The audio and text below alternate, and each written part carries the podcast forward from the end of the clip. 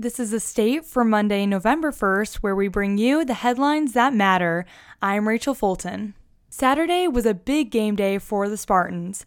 Running back Kenneth Walker III had made a great show for the biggest game of the year at MSU. Walker made 23 carries for 197 yards and all five of MSU's touchdowns, leading the 16 point comeback. Three of the five touchdowns Walker had made were 20 yards or longer.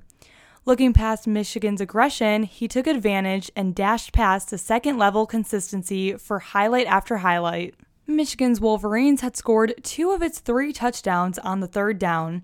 They attacked MSU by preventing the Spartans' third down blitzing with quick routes over the middle and were able to find openings between wide receiver Andrel Anthony and tight end Erick All. Within the last five minutes of the game, MSU's defense held out strongly and succeeded with a 37 33 victory over Michigan. With the following of Michigan State's victory over Michigan, students swarmed the streets through East Lansing to celebrate. An apartment complex known as Cedar Village approaching Bogue Street became a scene of an epic crowd who flipped one car and started a fire. The crowd came into Cedar Street within a hundred yards away from Grand River, chanting MSU's fight song in the middle of the street. Attempts were made to light furniture on fire but failed due to the wet weather and the police confiscating at least one piece of furniture. 30 minutes after the game ended, a vehicle flipped to its side, causing mayhem in the crowd. Fans then climbed onto the vehicle and kicked in the windshield and doors. Two fireworks were ignited near the vehicle, causing many to leave the area.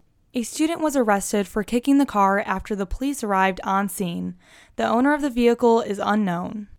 Children and parents celebrated Halloween with an event hosted by MSU's fraternity and sorority life called Safe Halloween on October 27th. The event, which is back in person this year, is meant to be a safe environment for families who are looking forward to celebrating the holiday. The event included candy tables with games, bounce houses, and a live DJ, and all staffed students. The streets were blocked off for the event. Pi Beta Phi's Panhellenic delegate and business junior Brielle Patel helped organize the event.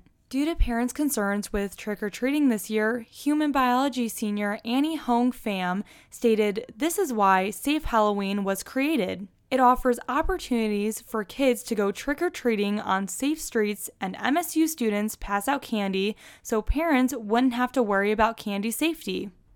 Thank you for joining us for The State, produced by the State News and Impact 89 FM. You can find us online at statenews.com and impact89fm.org. We'll be back tomorrow with more.